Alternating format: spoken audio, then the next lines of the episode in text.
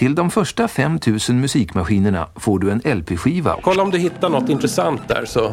99 verschiedene Geräusche En riktig partyplatta. für den Film und Kan du tyska förresten? Ja, klar. Gillar du tyska förresten? Ja.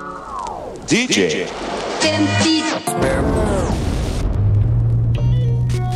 DJ 50 spänn.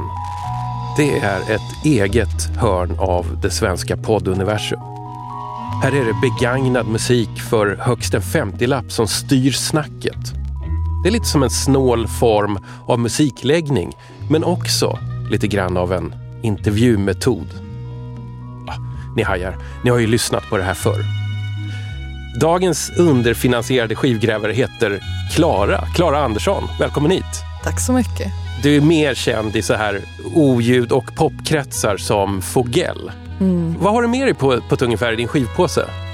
Åh, alltså vad som var spännande när jag var och grävde på Halmias loppis i Halmstad. Beskriv. Det, Halmia är ett av fotbollslagen. Mhm. Det är inte HBK, det är inte det stora laget Ah. utan det är liksom det som- Underdog-laget. underdog-laget. Underbart. De har en loppis som är jättebra. Saker ska in och saker ska ut. Ja. Eh, Så den är rolig. Och de har, har ett gäng skivbackar. Så där, där grävde jag mig igenom. Klara, du är ljudkonstnär och du gör musik som switchar mellan ganska liksom ljuv, skör pop och också ibland ganska obehagliga oljud. En annan grej med dig är att du verkar connecta med fåglar, eller hur är det med det nu för tiden? Ja, nej men eh, jag kan inte förklara det. Det är bara en pågående ah, process. Men vad är det med fåglarna? Ja, men alltså, det, de lever ju liksom ihop med oss. Mm. eh, som ett så parallellt liv. Alltså fåglarna lever ju verkligen nära in på människorna. Men de har liksom sin logik och sina grejer som de vill åstadkomma. Jag vet inte riktigt vad det är. Jag bor ju på ett ställe här i Stockholmsområdet där duvorna har lärt sig ta tunnelbanan. Ah, De åker alltså två, ja, exakt två stationer från Farsta strand till Hökarängen. Där går de av. va- varför? Som pendlare. Va- varför slippa flyga?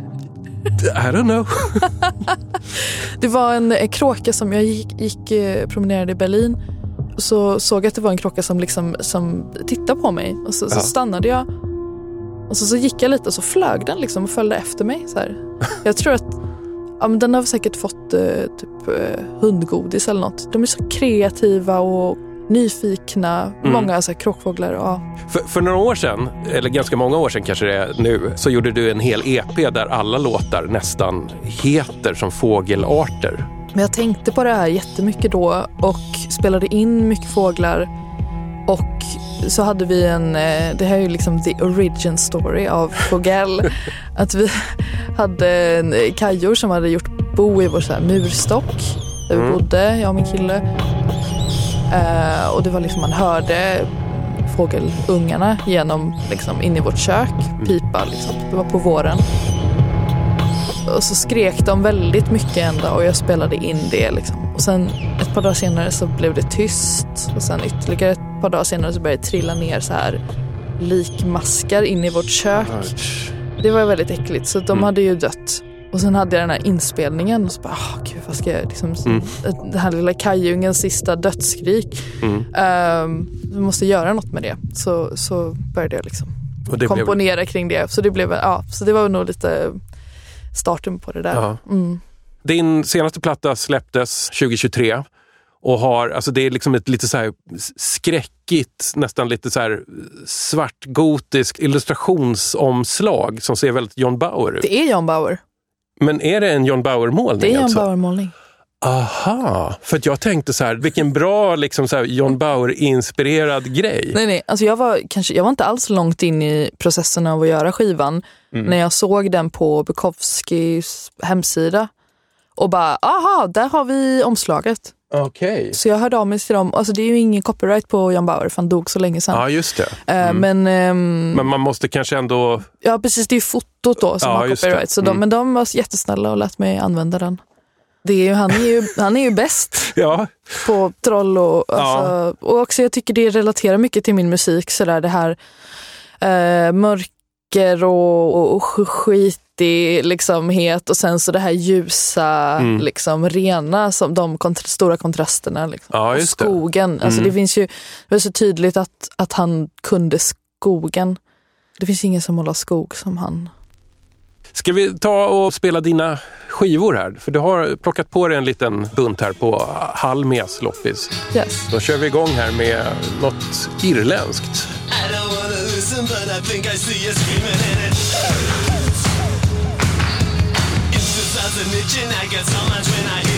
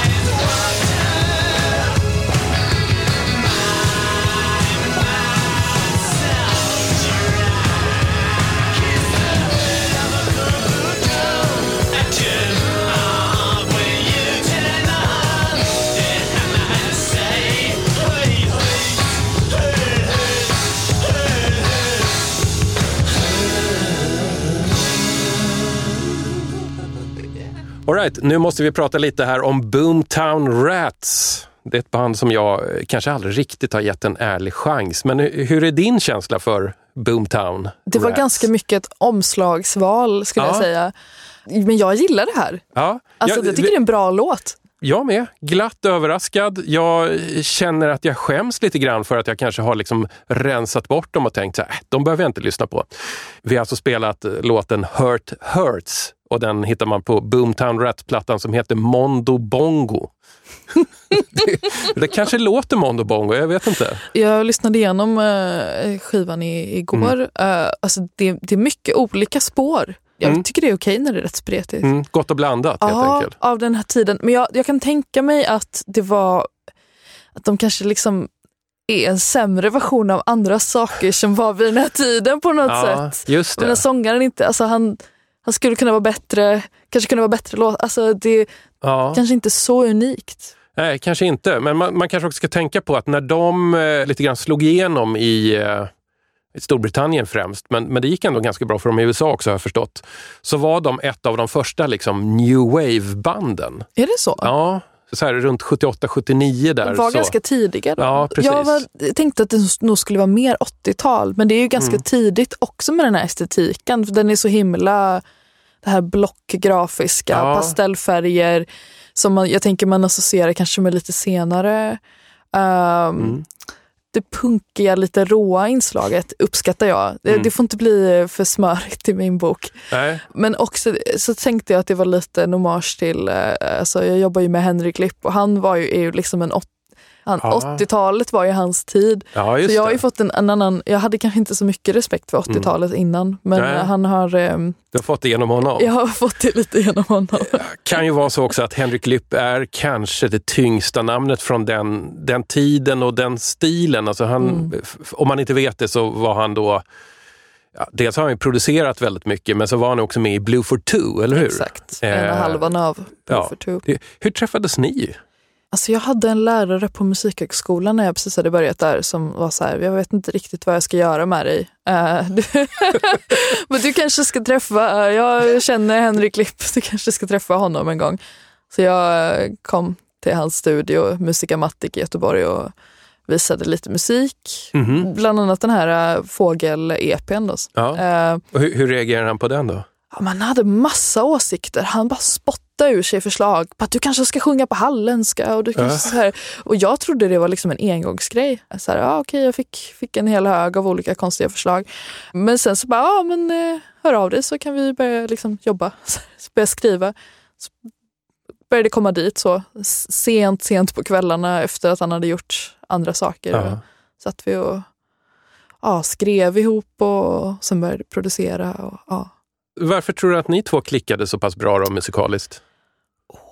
Alltså han är väldigt, väldigt nyfiken. Mm. Han har ju hållit på hur länge som helst. Bör, Ja, så han måste vara sig- 60 plus någonting. Han börjar närma sig 70. Han, han säger själv att han är 70, men han är inte 70 än. Okej. Varenda liksom, vecka jag pratar med honom så är det så här, ja men alltså nu har jag hittat den här grejen med mixningen.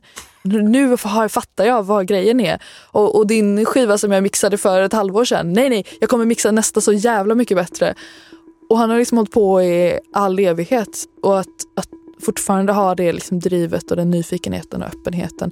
Alltså han har verkligen motiverat, eller vad ska man säga, uppmuntrat mörkret och Mm. verkligen gett mig liksom tillåtelse att gå bara rakt in i det. Och, vara modig med musiken och Mm. velat göra någonting nytt och velat försöka utforska och liksom mynta ut ett eget område. Det där är ju intressant för att du är ju verkligen inte rädd för mörkret. Tvärtom. Du har en låt som heter Slavar. Vi är slavar under ljuset. Vi är slavar under ljuset Sjunger hellre falskt, trasigt, kantigt vara tyst Alltså jag pratar ganska bokstavligt. Solen. Ja. Alltså, Gillar du inte att slava under solen? det finns ingen värdering i det. Nej. Det är mer bara, Det är bara som det är. ja, vi är ju det. Eller? Ja. Men också kanske handlar om, eh, för nästa rad det sjunger hellre falskt. Ja, just det. ras- Alltså att man, att man också är, liksom, blir slav över den som skriker högst eller den som Mm. är, väljer att vara ljuset. Mm. För att man gärna vill följa någonting, man vill följa ett ljus. Mm. Jag vet inte om det var var det kom ifrån, men jag upplevde att när jag växte upp på lite så här indie-scenen i Halmstad och sådär, att det fanns en känsla av att man så här, okej, nu spelar jag lite ledsna låtar, oh, ursäkta, ursäkta, det kommer en glad låt snart. Liksom. Att man Mm, hela mm. tiden ursäktar sitt allvar. Ja, ja, ja. Mm. Och det är jättetråkigt och kontraproduktivt. Och det är liksom så här, vad, vad missar man Mm. när man eh, håller på att ursäkta den sidan? För att återkomma till Boomtown Rats. Eh, anledningen, tror jag, till att jag inte har riktigt gett dem en chans, det är nog, beror nog väldigt mycket på deras stora hit, i alla fall här i Sverige, som var I don't like Mondays. Oh, Det är liksom en pianoballad, men det är en oerhört tematiskt mörk låt. För den handlar ju då om en sån här tidig skolskjutning. mhm. Eh, Den här skolskjutningen då inträffade 1979, samma år som eh, låten skrevs. Det var en 16-årig tjej som öppnade eld på en eh, skolgård, alltså för, för mindre barn. Då. Och det slutade med, tror jag, att rektorn på den här grundskolan och en annan vuxen dog och flera barn blev skadade. När polisen tog henne sen och frågade varför, så sa hon I don't like Mondays. Och det här inspirerade då Bob Geldof i Boomtown Rats. Att skriva en låt som lite grann mediterar över den här totala meningslösheten. Det är en Det- väldigt bra låt i och för sig. Det är mörkt. Men den, alltså, du vet, man hör den första gången och inte hör texten. Då är det så här, wow vilken eh, otrolig låt. Men den spelades sönder när jag var ganska liten. Så att jag har liksom Mm. alltid haft lite för mig har Boomtown Rats alltid varit den låten. Och sen har jag liksom att- aldrig riktigt kunnat komma tillbaks till dem. One hit wonder lite då. Ja, Ja. kanske. Men vad skulle du säga? För jag upplever när jag lyssnar på dem att det är som en kombination av eh, några andra, kanske mer kända. Jag, jag tror att jag hör ganska mycket av sånt som spelades på radio på 70-talet som de har sugit i sig. Och sen kommer punken och du vet, knuffar dem framåt. Så flyttar de från Irland till London och blir signade. Och sen så kanske det är brådis med att få ihop en hel platta. Och då tror jag att det blir Då tror jag att man får såna här saker som all over the place. Jag tänker att de kanske ganska snabbt gör låtarna. Det är det jag känner när jag hör den här, Hurt Hurt. Jag kan som jag i och för sig gillar. med. Jag kan Ja. hålla med. Det finns något lite så här ihopslängt med det. Mm. Eh, men också lite gött. Nej, för att jag fastnade för en annan låt på den här plattan som heter Mambo någonting.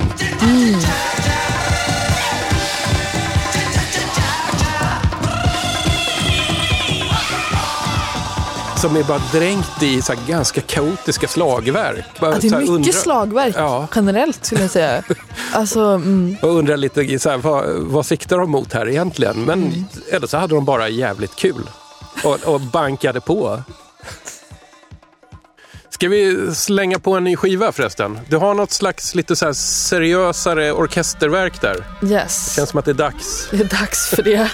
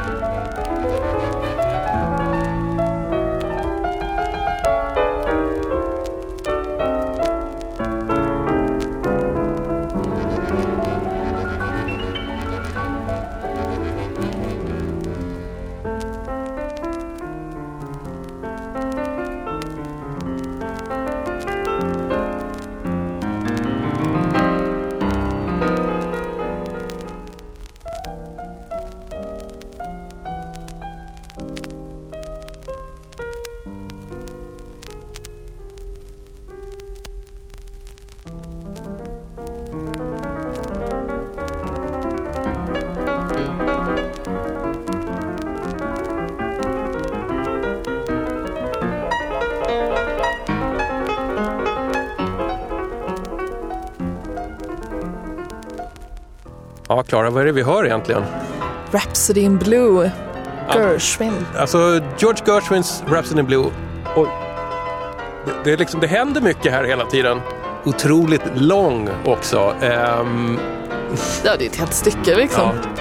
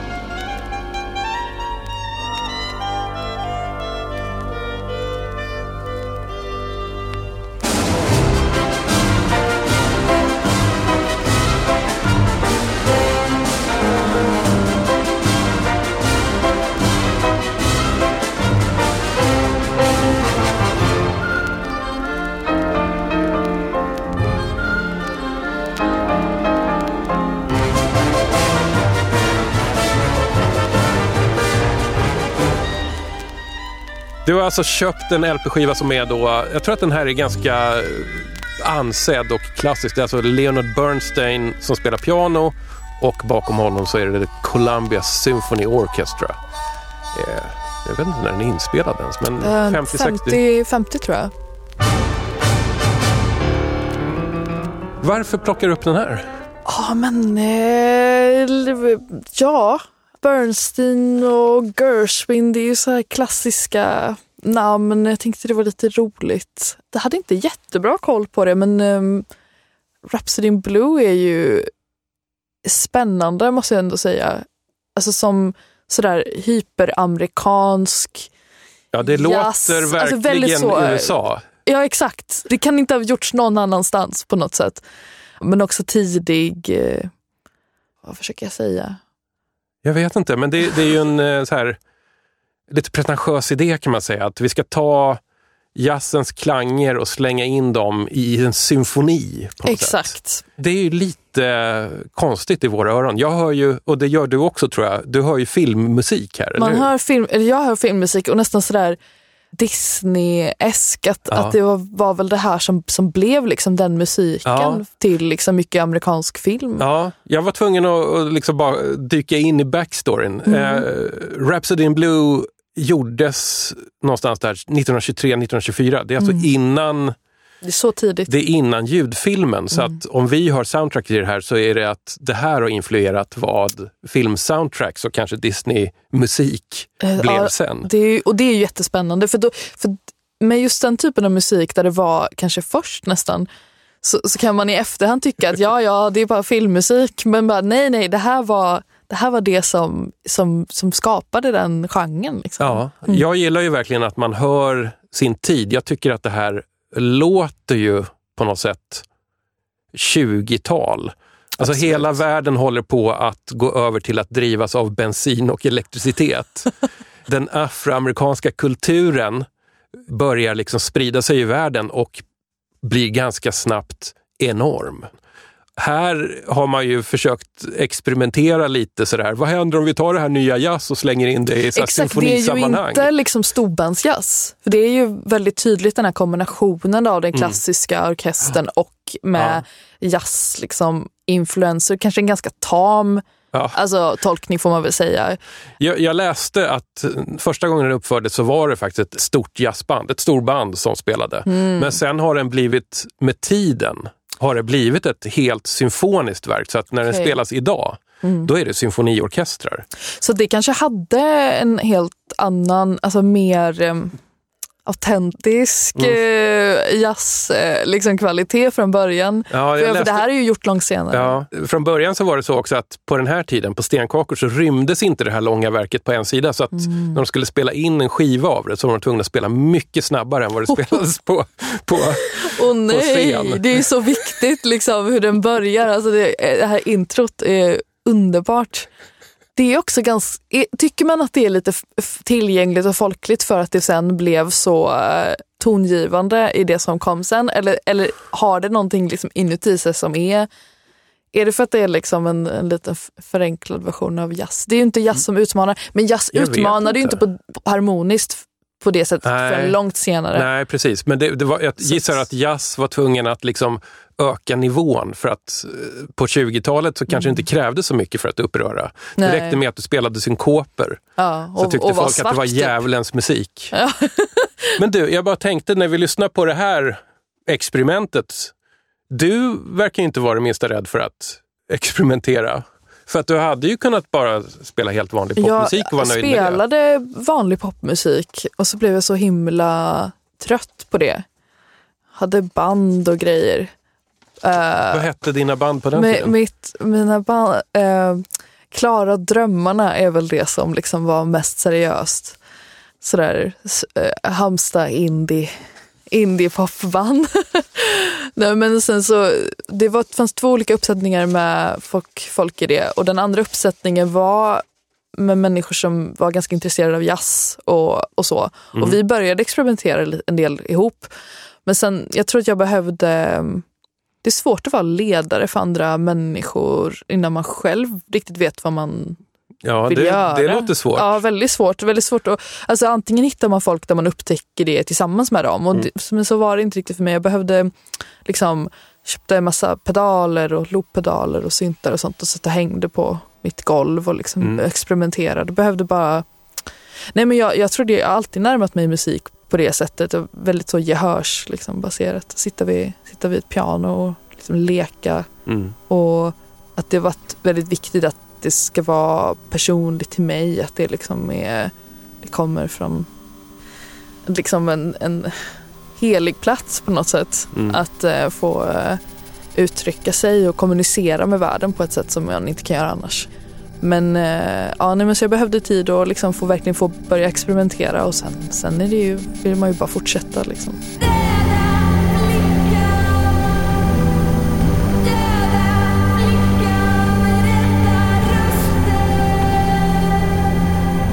Du, du, du har en låt där du sjunger Döda flickan, rädda rösten. Mm. Det var nog det första jag hörde med dig faktiskt tror jag. Mm. Och jag, jag gick omkring och tänkte så fan menar hon? Det fanns så här, eh, så här amerikanska reformationsskolor, eh, jag vill säga på 1800-talet, kanske till och med senare, Aha. eh, i USA då, dit de tog så indianpojkar, alltså native americans, Ja. unga män.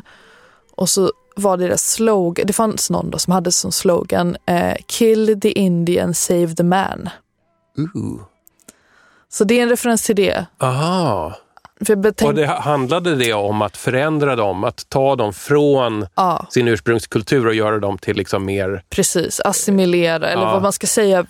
amerikaniserade. Amerikanisera dem och, Mm. och, och ta bort allt som var deras kultur. Och, och jag kan uppleva att det är så med, med kvinnor ibland i musikbranschen, att man vill ha, man vill ha en kvinnoröst. Mm. Men man vill inte ha hennes åsikter eller hennes Ja, perspektiv mm. eller hennes liksom, ledarskap. Eller, och man, man vill bara ha rösten. Det är någon slags exploatering i det. Mm. Att man vill pynta med en kvinnoröst. Ja, just det. Mm. Det kanske var ännu mer så om man backar några decennier att Mm. så här, här har vi en tjej som sjunger jättebra, ge henne en text. Mm. Men också och en det finns en- text. Jag Liksom. har en spellista som jag, där jag sparar på är det så här typ 90-tal, 2000 i Sverige? Där Ja. det var rätt vanligt att det kom in en tjej, så här, alltså det var någon manlig eh, sångare Mm. och sen så kom det någon liten Ja, ja, lite sexig tjej i bakgrunden. Hon sjöng, sjöng inte ens text oftast. Nej, nej, nej. Det är bara kvinnopynt. Kvinnopynt, där har du ordet för det. Ja. Men eh, har du varit rädd för att bli reducerad till bara en fin röst? Nej, men jag har en regel att jag sjunger inte bara på andras musik. Utan jag kan sjunga men, eller så, men då ska jag spela någonting också. Eller brusa eller Mm. ja. För det känns som att ens röst är också liksom, det, det är lite heligt. Alltså, Mm. Det är ju väldigt nära en själv som person. Jag, har funderat på just det, för att jag satt, nu byter jag ämne helt här, men jag har funderat på det där med att rösten är ens egen och lite helig. För att jag, jag satt, som man gör ibland, framför Youtube. Och så gav mig algoritmen helt plötsligt, då, för jag hade sökt någon annan musik, så, så här, AI cover, Elvis Presley sings I wanna know what love is. Foreigner-låten du vet. Och jag klickade och Det är lyssnade. så mörkt. Ja, det, det är väldigt mörkt. Och jag lyssnade och det lät verkligen som att det var Elvis. I wanna know what love is. I want you to show me. I wanna feel what love is. Det, det kändes lite som att jag ville hoppa av världen när jag hörde det här. Jag, har faktiskt, alltså jag, jag vet ju att det här finns. Ja, Men det är ju lite som att släpa upp någon ur det döda och liksom leka med deras Ja. lik. jag blev lite äcklad Ja, faktiskt. allting som kan göras görs ju, särskilt med Elvis kanske. Så är det ju. Grimes vi- är ju, har ju sagt att eh, det är okej. Folk Mm. får göra det med hennes röst om hon vill. Precis, jag har sett det. Och det finns en eh, artist som heter Holly Herndon som också Mm. faktiskt lanserade en egen AI av hennes själv. Men det är så stor del av hennes konstnärskap. jag vet. Och det, är som också, det, finns en, Där blir hon på något sätt också avsändaren, så då blir det någonting annat. det finns någon slags inbyggd kritik i det med henne Mm. på ett annat sätt. Och också att man lyfter liksom det faktum att det är möjligt på något Ja. sätt. Du, på tal om röster. Mm. Nu kommer en av mina favoritröster. Ja, min med.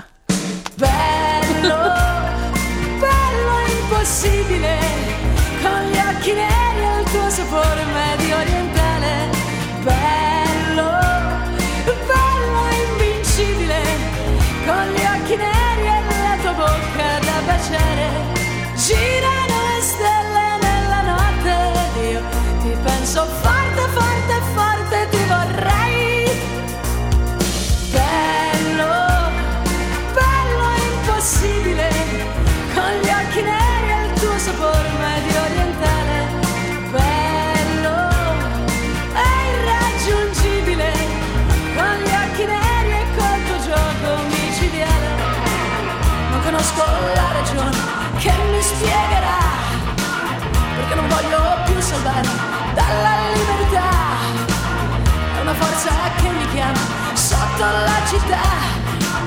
E se il cuore batte forte non si fermerà.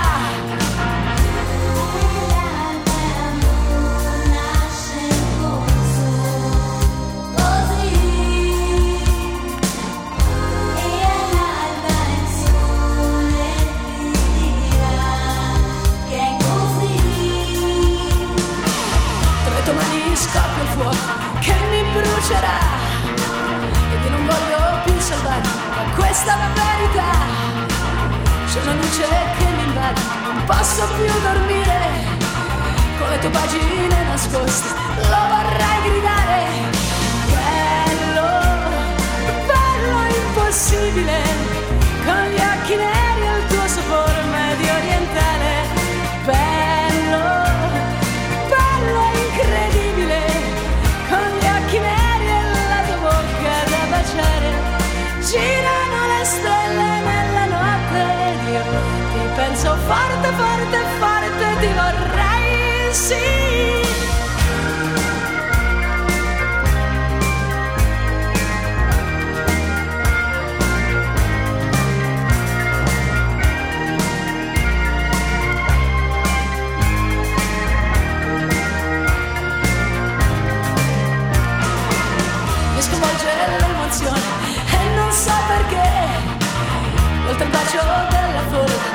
vedo solo te.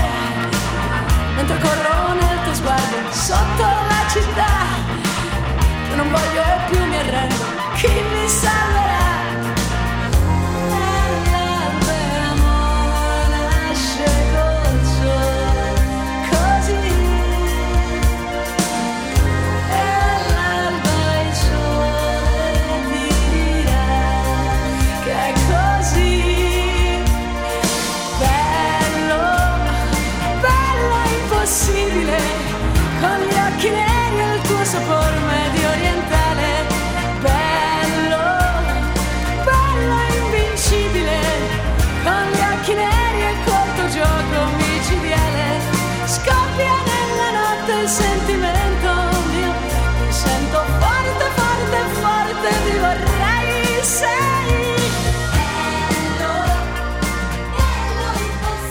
Ja, Klara, hur mår du nu? brukar jag fråga när jag spelar Gianna Nannini. Det är standardfrågan. Ja, det är Nej, men det. bättre, Ja, visst Ja. gör man det? eller hur? Jag mår alltid så otroligt bra när jag hör de här stora, feta, svulstiga, känslosamma och ändå rockriviga låtarna med Gianna Nannini just. 80-talssvulst Ja, ja men det är nog en genre. något som, Mm. som, som eh, jag liksom lite motvilligt måste medge att jag eh, relaterar till. För att jag kan ju ha lite svårt med 80-tals ljudbild. Ja, det här är ju very 80s. Eh, Det är det.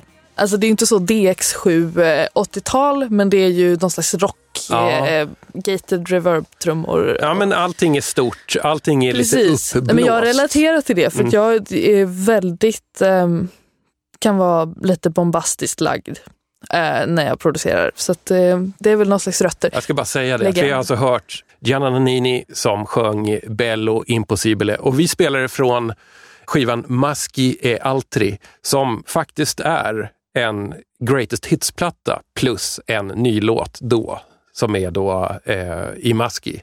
Det var liksom dragaren för den här plattan. Ja, det var så det var. Ja, jättekonstigt. Okej, ja. Men det, jag tror att det hade att göra med att hon hade redan varit jättestor i Italien ett tag och så hade det börjat lossna i Europa och då tänkte väl skivbolaget Mm.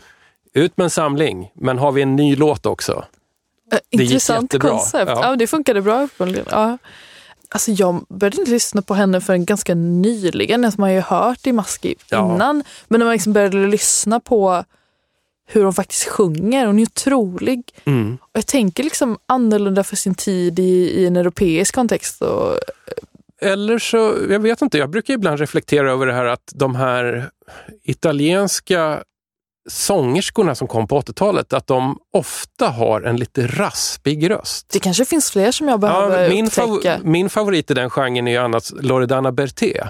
Mhm. I Sverige mest känd för att hon var ihop med Björn Borg ett tag.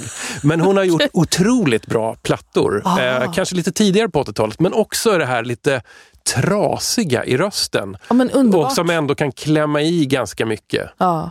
Loredana Bertés grejer kanske drar lite mer åt discohållet. Att det finns ett, Okej. ett lite, så här, lite disco-groove ofta. Ja. Men hon, hon räds å andra sidan inte heller att det då och då kommer in en lite för stor gitarr. Ja, nej, men det låter underbart. Nej, men jag såg något liveklipp när Gianna Nannini back in the day kör, ja, nej, men spelar live och, och hur hon liksom sliter upp sin typ skjorta och bara så visar hela, alltså, och, och, och hon gör det på det mest rockiga sättet. Ja, ja. Någon sån här väldigt så butch lesbian energi som är så här väldigt härlig. Vet du vad, jag, kom på nu att jag har aldrig riktigt satt mig ner och researchat Gianna Nannini så mycket. Nej. För att på något sätt när man hör henne Mm. så räcker det. det Absolut. Hon är liksom eh, förkroppsligandet av en känsla. Ja. Men nu när du sa det här med att det var så butch och sådär, så tänkte jag, ja hon kanske... Det, jag har ingen aning. Jag vet Ja. ingenting. Så här, vem har hon varit ihop med? Hade hon ett band innan? I don't know. Det enda lite så skvalleriga jag vet om Ja. henne är att hon fick barn när hon var typ f- 50, alltså, eller typ Oj. för, alltså, Ja. jättegammal. Så, så gammalt så att man nästan tänker att det inte ska gå. Ja, precis. Mhm. Och hon har en eh, kvinnlig partner, så vitt Ja, jag vet. ja. Eh, del av det här skvallret är också att de flyttade från Milano till typ Storbritannien tror jag. För de var lite oroliga hur det skulle bli med partnerskap och barn Ja, och liksom rättigheter och sånt. Mm. Vilket ju är, jag tänker att hon var så öppet liksom, Ja. lesbisk i sitt uttryck i Ja. alla fall. Mm. Men det kanske, det kanske är något jag läser i efterhand. Mm. Att hon var det liksom då och att hon, hon nästan liksom nu fortfarande, att, att det inte har blivit bättre är lite... Nej, men det är väl också det att, eh, det vet ju alla italienare, att Italien är inte världens stabilaste land. Det, det här är, ett- alltså Italien är ett land som traditionellt sett byter regering en gång i halvåret. Det är inte lätt. Och eh, den, den senaste premiärministern är ju, det är ju den italienska kvinnliga motsvarigheten till Jimmy Åkesson i princip. Det är där Italien är idag. Ja, jag förstår att de ville flytta. Ja. Jag vet att eh, det var väl ungefär ett år sedan, eller lite mer kanske, så var dokumentärfilmaren Jakob Frisén här Och han hade också med sig den här skivan för han hade då såna här minnen från barndomen hur den här musiken hade spelats i hans föräldrars ganska hippa frisörsalong. Ja, det är underbart. Och då satt vi här och liksom tänkte så här, tänk att få håret fönat till Imaski. Och det är 1987. Det måste varit så maxat. Och den tonartshöjningen också. Ja, visst. mm.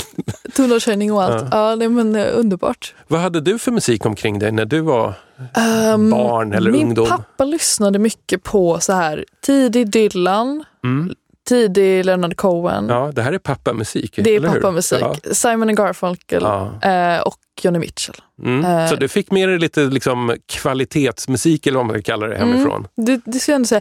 Dylan tog längst tid att förstå. Alltså Cohen har jag liksom alltid gillat. Mm. Dylan tog en stund att liksom f- fatta på något sätt. Alltså, så, det alltså, kanske Han är ju en krångligare artist Mm. på något sätt. När man börjar bli rikt- intresserad av musik på riktigt så Mm. är det ju liksom de här äh, stora skivorna, så här Blond on Blond och de här, Mm. att det, det finns så mycket lager och musiken är så bra. Mm. Så det är så underbart liksom och verkligen så här nästla sig in i.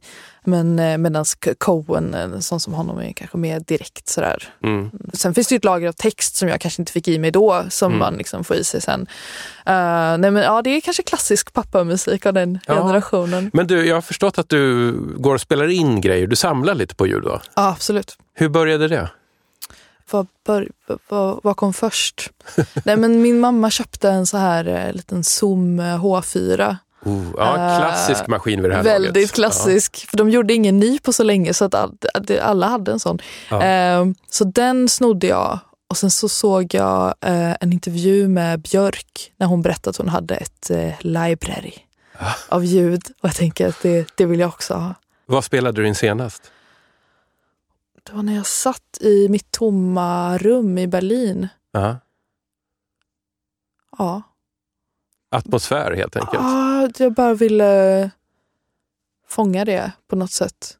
Jag gillar det. Det känns, det är väl också något lite samlar eh, faktiskt Mm. beteende. Man försöker samla på verkligheten. Mm.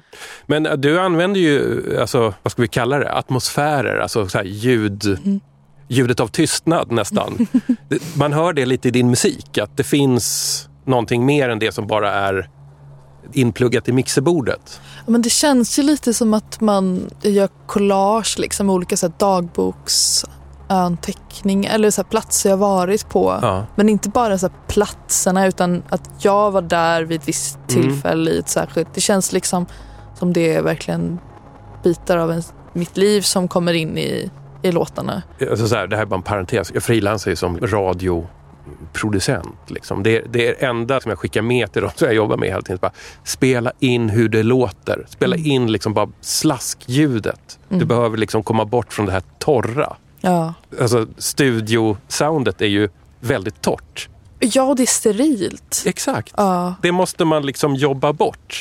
Gör man inte det så finns det risk att det här sterila smittar av sig. För mig, både mig och, och Henrik eh, Lipp som jag jobbar med då, vi liksom, alltså det är så många lager av olika saker. Det är alltså, mobilinspelningar och alltså super lo-fi grejer blandat med liksom U47 inspelade, liksom en Ja. 100 000 kronors mick, är liksom finaste vi kan åstadkomma. Och just att de här, det blir, skapar ett sånt djup i ljudbilden.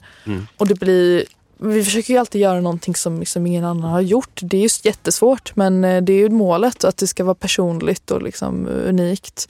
Och det gör man ju genom att gräva där man står. Mm. Spela in det man, det man upplever och med de, ja, och också Mm. i, i tiden, alltså hur kvaliteten av en mobilinspelning.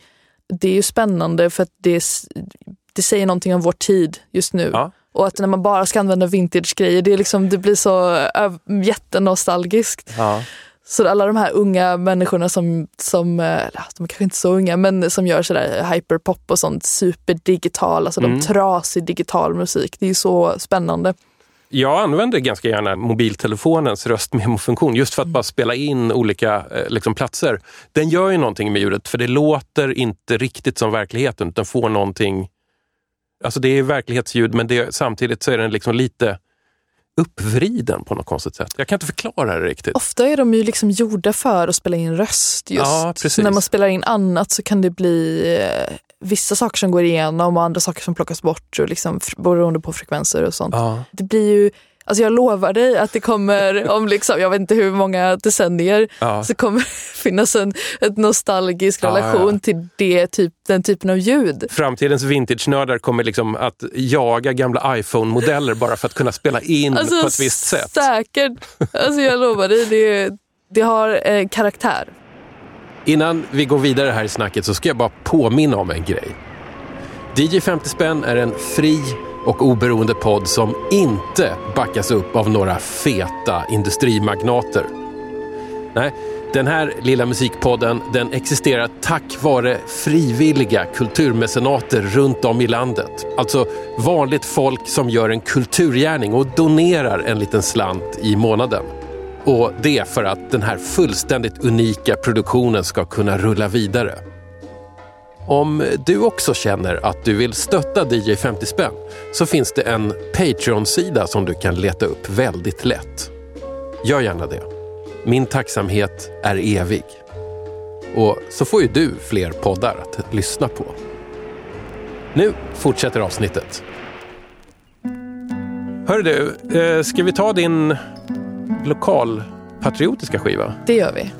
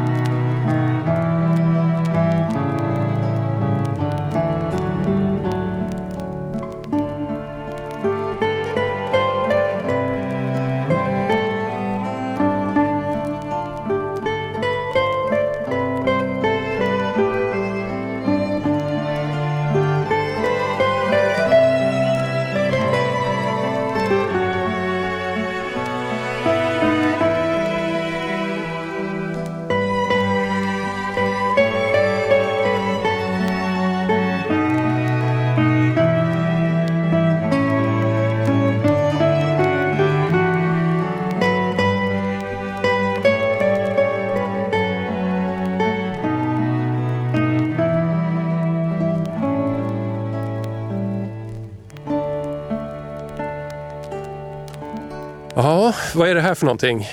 Halland i musikalisk dräkt, musik av Stefan Petzén. Både du och jag vet ganska lite om det här. Varför köpte du skivan?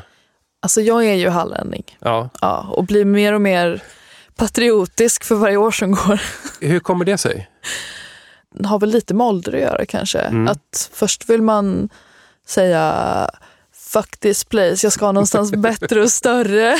Och sen när man har varit någonstans större och Mm. kanske bättre så börjar man liksom se, se tillbaka på sina rötter och det som gjorde en till det man är och så vidare. Mm. Och bli nyfiken på det på ett annat sätt. Hör du Halland i den här musiken? Alltså jag, jag vet inte.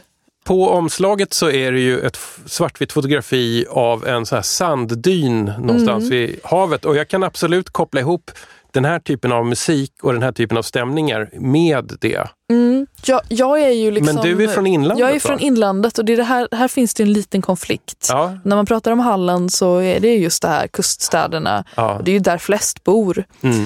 Men åker man liksom ett par mil in, in i landet eh, så är det en helt annan upplevelse.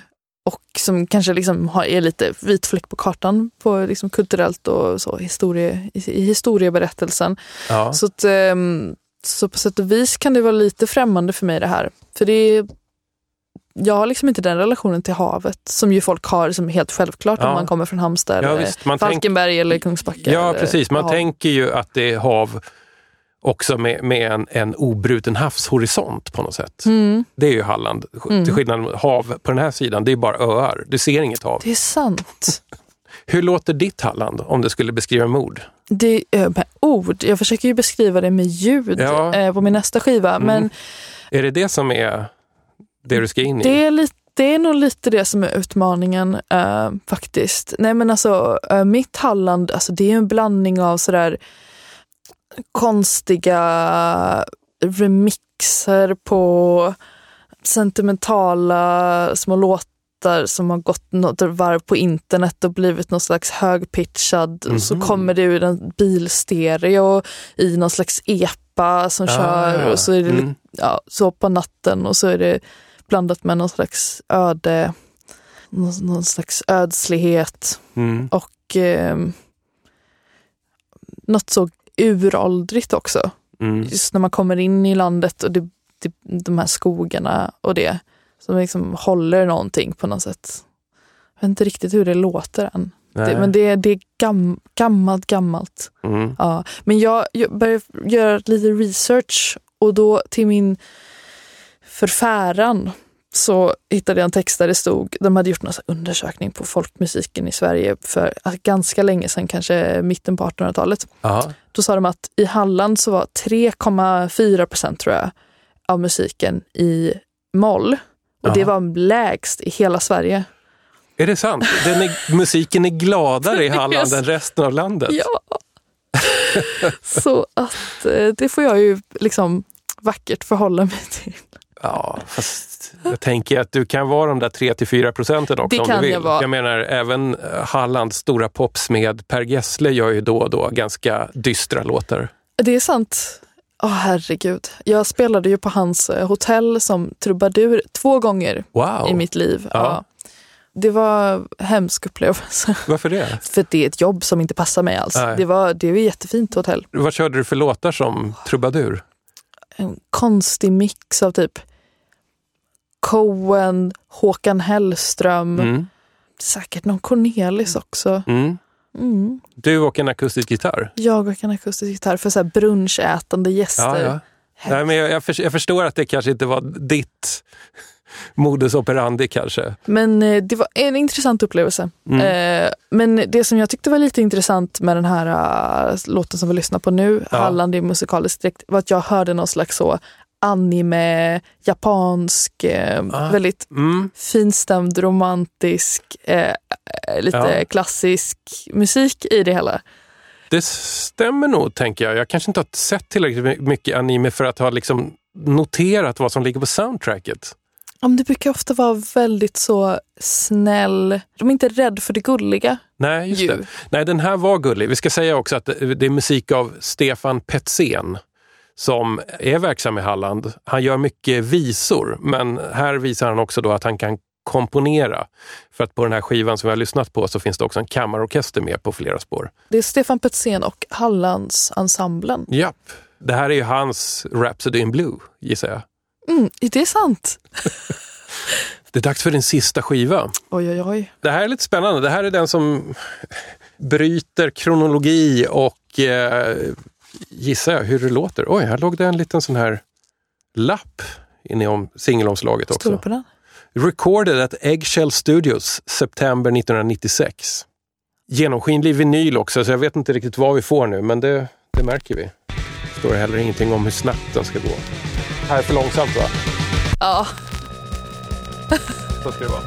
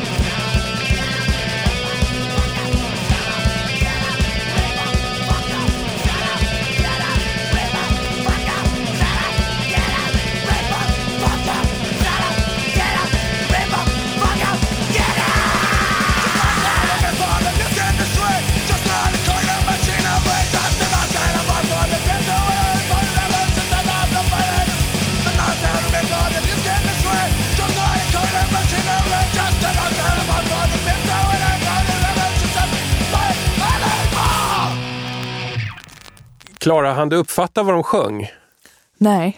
Eh, Inte jag heller. Jag försöker klura ut vilken låt vi har spelat från EPn No Commercial Value med hardcorebandet Yuppie Crusher. Eh, jag vet faktiskt inte för att etiketterna är vita. Vi, vi har ett underskott på information kan vi säga. Ja. Men Vad alltså man, du? man gillar ju allt med det här. Eh, och, alltså, hela konceptet och namnet och allting. Det här är ju... Det går ju inte att inte gilla. Men eh, jag kanske föredrar när det är lite, har lite mer tyngd. Men, Ja. men det här är ju en genre som, så här ska det ju låta.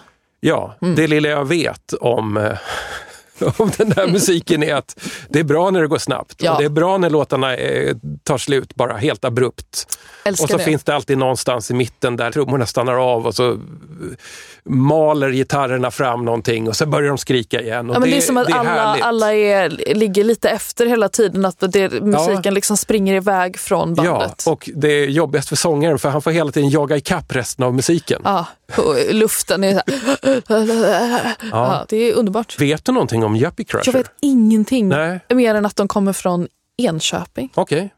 Hur mycket punk finns det i dig?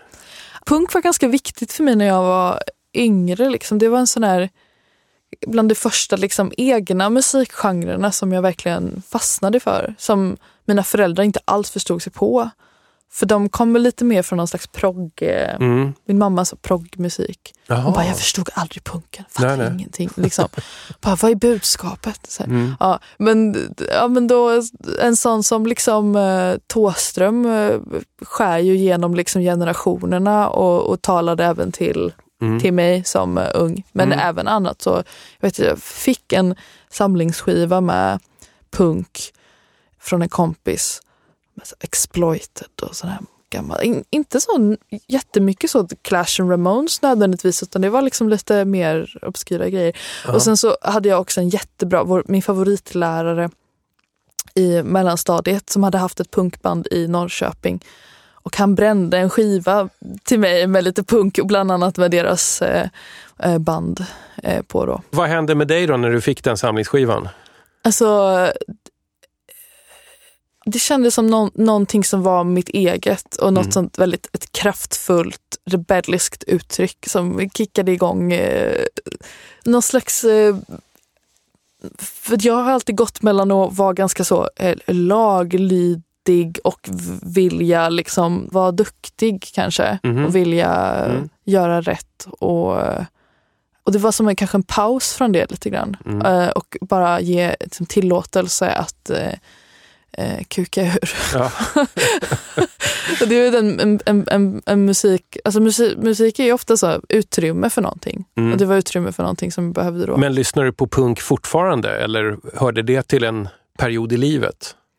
Alltså, jag tänker väl, alltså punk, som jag också nu förstått lite, att det var ju så himla, alltså det är ju som, okej men den här låten är kort. Mm. Och även punken var ju så kort. Ja. Alltså det var Ja. ju typ två år. Alltså det, det kunde inte vara längre än så. Men sen började väl också punkgenren mutera ganska, ganska direkt till andra variationer av punk. Alltså det är lite samma med jazzen. ja. Att på något sätt så ja, finns inte jazzen riktigt längre. Nej, Skulle jag det. säga. Alltså där kring sådär 59 och där det liksom var sådär, de gjorde helt nya saker. Det var liksom cutting edge Ja. idéer Mm. och jazzen var ett utrymme för liksom superexperiment. Mm.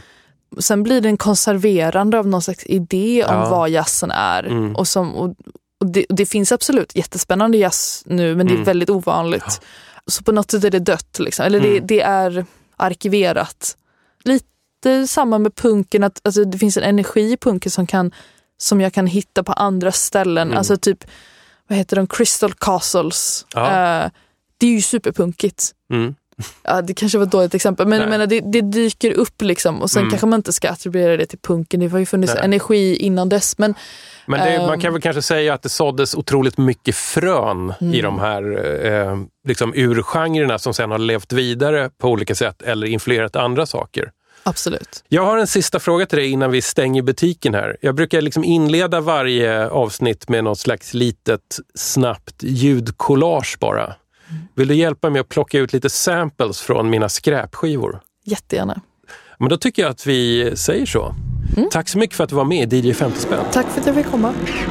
Hitachi har spelat in några tuffa hockeymatcher som du kan köra i skyltfönstren på videokassett. Matchbilderna varvar vi med den reklamfilm som vi kör på biograferna under kanalen. Svenska folket älskar ishockey så gissa om det här kommer att dra folk till skyltfönstren. Du, jag måste bara fråga en grej. Ja. Vad tycker du om Stockholm egentligen? Oh, Nu är du ändå här. det är svårt. Jag kommer från Halmstad. Man har ju liksom ett medfött Stockholmshat, Mm. skulle jag säga. Ja. Jag känner att det växer nog med åren, vilket... alltså det är jätteorättvist. Folk kan ju inte hjälpa att de kommer härifrån. Nej. Men, eh, Men har du aktivt undvikit Stockholm i ditt liv också? ja, Drinking Rudely, Sound 23. Ja, det är ju ingen som lyssnar så här långt, men någonstans ska jag ändå säga att jag som tillverkar den här podcasten, jag heter Tommy Jönsson. Stötta gärna DJ 50 spänn via patreon.com. Det är lätt att hitta den sidan. Tack för att ni lyssnade. Vi hörs snart igen.